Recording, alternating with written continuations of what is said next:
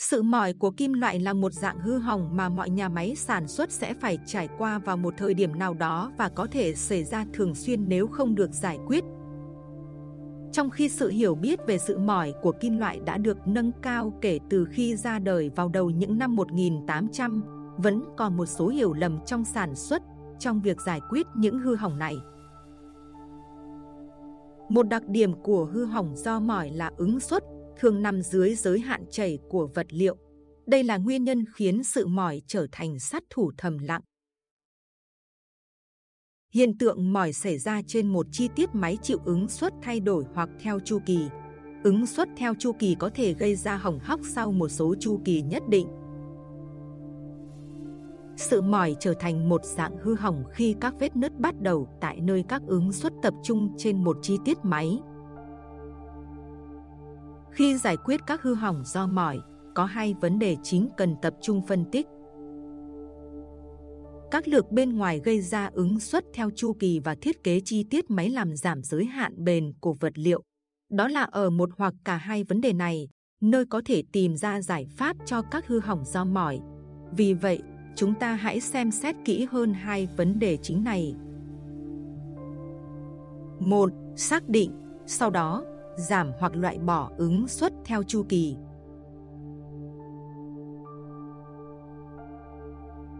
Bước quan trọng đầu tiên là đọc hiểu chính xác bề mặt đất gãy để xác định dạng mỏi. Các dạng mỏi khác nhau sẽ chỉ ra loại ứng suất gây ra sự mỏi. Sự mỏi có thể là uốn một chiều, uốn ngược, uốn xoay, xoắn hoặc căng. Uốn xoay là một trong những cơ chế hư hỏng phổ biến nhất đối với thiết bị quay khi xảy ra hiện tượng gãy do mỏi. Tải trọng xoắn thường không đổi trong các ứng dụng có ứng suất tổ hợp và nếu thay đổi, thường là ứng suất xung dao động. Các vật liệu có độ bền cao thường bị gãy giòn, trong khi các vật liệu có độ bền thấp thường bị gãy kiểu uốn. Mặt phẳng gãy cũng có thể giúp xác định loại mỏi. Hầu hết các hư hỏng do xoắn xảy ra ở mặt phẳng đứt gãy 45 độ, trong khi uốn thường xảy ra ở mặt phẳng đứt gãy 90 độ. Sự đứt gãy do mỏi có thể được mô tả thêm là chu kỳ cao hoặc chu kỳ thấp và ứng suất cao hoặc ứng suất thấp. Kích thước của vùng đứt gãy nhanh hoặc cuối cùng so với vùng mỏi sẽ tiết lộ nếu sự cố là ứng suất mỏi cao hay thấp.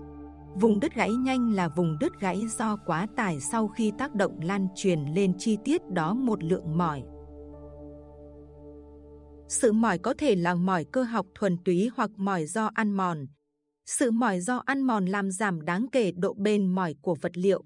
Dấu vết bánh răng cốc rất chẹt max ở bên ngoài chỗ gãy cho thấy dấu hiệu bắt đầu gãy. Dấu hiệu bãi biển, biết cho max, tức là dấu tiến triển, cho thấy lịch sử và đường đi của vết nứt.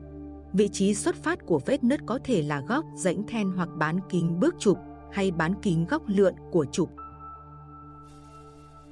Hình sau đây cho thấy một ví dụ về một số đặc điểm sự mỏi kim loại cơ bản.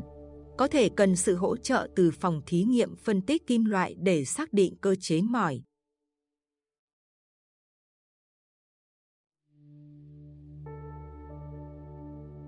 Khi đã biết dạng mỏi, có thể xác định được nguồn gốc của ứng suất chu kỳ phù hợp với vết gãy do mỏi. Ứng suất uốn là một trong những loại ứng suất chủ yếu gây ra hỏng hóc do mỏi. Nó có thể bắt nguồn từ phản lực của bộ truyền động xích hoặc dây đai, tải trọng công xôn, trục bị lệch tâm hoặc tải trọng phản lực từ hoạt động của thiết bị. Ví dụ, mỏi ở mắt xích trên link được xác định là mỏi do uốn ngược. Ban đầu, các bộ xích khác nhau được lắp đặt nhưng đều có lỗi giống nhau. Một cuộc điều tra kỹ hơn cho thấy sự hư hỏng lặp lại này chỉ xảy ra ở má xích trong của mắt xích. Khu vực duy nhất mà ứng suất uốn có thể xảy ra trên má xích trong này là xung quanh đĩa xích. Mỗi vòng quay xung quanh răng đĩa xích tạo ra một ứng suất uốn theo chu kỳ lên mắt xích trong. Nguyên nhân của ứng suất theo chu kỳ được tìm thấy là do đĩa xích bị mòn, xem hình 2 đến hình 4.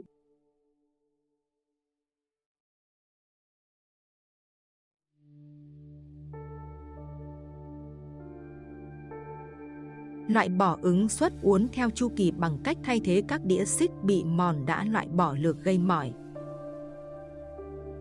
Kết quả là ứng suất theo chu kỳ thấp hơn giới hạn chịu đựng hay giới hạn bền mỏi của vật liệu. Sự tập trung ứng suất tại đường rèn trên má xích trong là nơi bắt đầu xuất hiện vết nứt, nhưng việc loại bỏ ứng suất chu kỳ lớn là nguyên nhân gốc rễ. Tuy nhiên, có những thời điểm khác, khi mà ứng suất chu kỳ có thể được giảm bớt bằng cách lắp ráp chính xác, chẳng hạn như độ căng dây đai hay độ căng xích thích hợp trên trục chuyển động.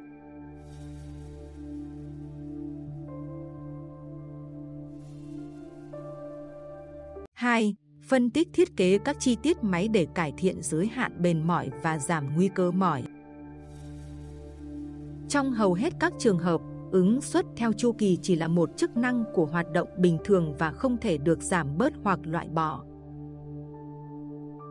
Trong những trường hợp này, giải pháp phải xem xét hai vấn đề, thiết kế chi tiết máy và loại bỏ nứt. Một phân tích tập trung về vị trí bắt đầu nứt mỏi trên chi tiết có thể mang lại các hành động bổ sung để chống lại các hư hỏng do mỏi trong tương lai.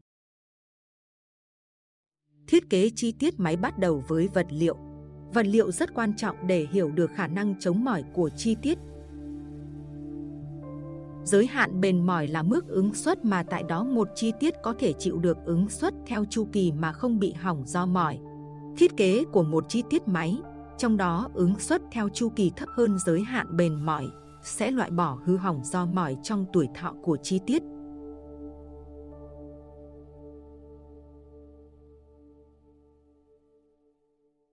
Đường cong SN trong hình 5 cho thấy giới hạn bền mỏi trong thiết kế của một chi tiết có thể dẫn đến tuổi thọ vô hạn như thế nào và việc giảm giới hạn bền mỏi có thể dẫn đến tuổi thọ mỏi giới hạn của chi tiết máy móc như thế nào.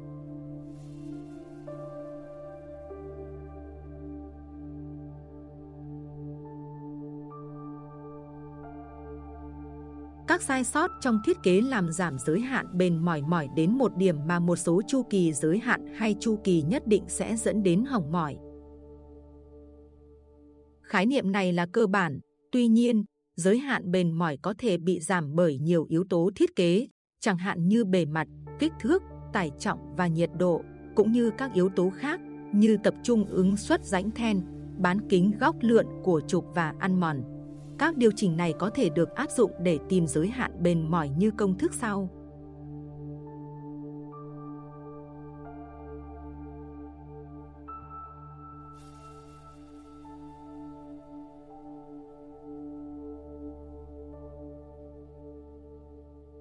Ứng suất cao nhất thường ở bề mặt của vật liệu, vì vậy đây là khu vực chính cần tập trung sự quan tâm.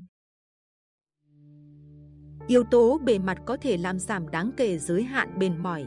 Nhiều khi, lớp hoàn thiện bề mặt hoặc khuyết tật bề mặt sẽ là những gì cục bộ hóa ứng suất theo chu kỳ gây ra sự mỏi.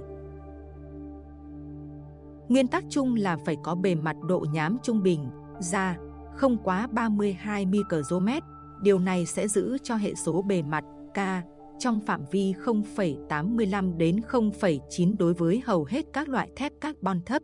Độ nhám trung bình tăng từ 32 đến 250 micromet có thể làm giảm 25% giới hạn bền mỏi. Không chỉ độ bền mỏi của vật liệu là quan trọng hàng đầu mà vật liệu cũng sẽ có các đặc tính gia công rất khác nhau có thể dẫn đến các vết công cụ, tun mác và sự tập trung ứng suất. Vật liệu hạt mịn cũng thường mang lại khả năng chống mỏi cao hơn vật liệu hạt thô nhiều ranh giới hạt hơn có thể cản trở sự lan truyền vết nứt. Độ dẻo dai của chất liệu cũng là một yếu tố cần quan tâm khi lựa chọn vật liệu. Độ dẻo dai là diện tích nằm dưới đường cong ứng suất và được định nghĩa là năng lượng trên một đơn vị thể tích trước khi đứt gãy. Độ dẻo dai của vật liệu cho phép vật liệu hấp thụ năng lượng ứng suất Thép carbon trung bình có độ dẻo dai cao nhất khi so sánh với thép carbon cao và thép carbon thấp.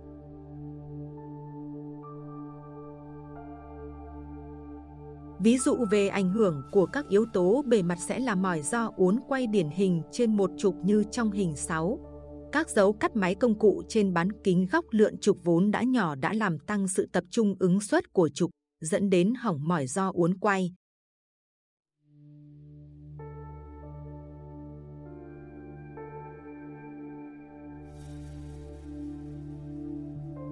Do yếu tố bề mặt là một trong những yếu tố thiết kế và chế tạo chống mỏi quan trọng nhất, nên có nhiều phương pháp xử lý bề mặt có thể cách ly bề mặt khỏi ứng suất chu kỳ và điểm khởi nguồn của nứt do mỏi.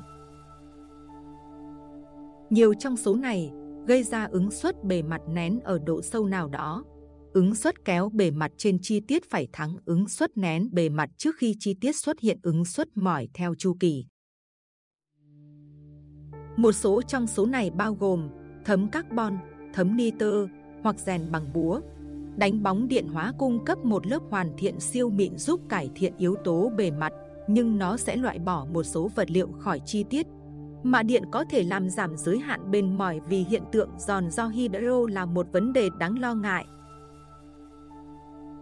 Đối với nhiều hệ thống, có rất ít việc có thể được thực hiện để giảm ứng suất chu kỳ cho hoạt động bình thường tăng kích thước chi tiết cũng sẽ làm giảm ứng suất theo chu kỳ trên chi tiết mà không cần phải giảm lực hay tải trọng theo chu kỳ. Đối với nhiệt độ, nhiều loại thép carbon thấp sẽ ít bị tác động ở nhiệt độ đến 204 độ C, nhưng có thể đáng kể với nhiệt độ gần 537 độ C. Thay đổi sự tập trung ứng suất, chẳng hạn như tăng bán kính góc lượn của trục, sẽ làm giảm ứng suất mỏi gây ra trên chi tiết. Hầu hết các tiêu chuẩn không cung cấp chi tiết về bán kính góc lượn của trục hợp lý là gì. Nếu không tính toán chi tiết, hãy sử dụng bán kính góc lượn của trục lớn như thiết kế cho phép. Một số hướng dẫn chung về bán kính góc lượn của trục tương tự như trong hình 8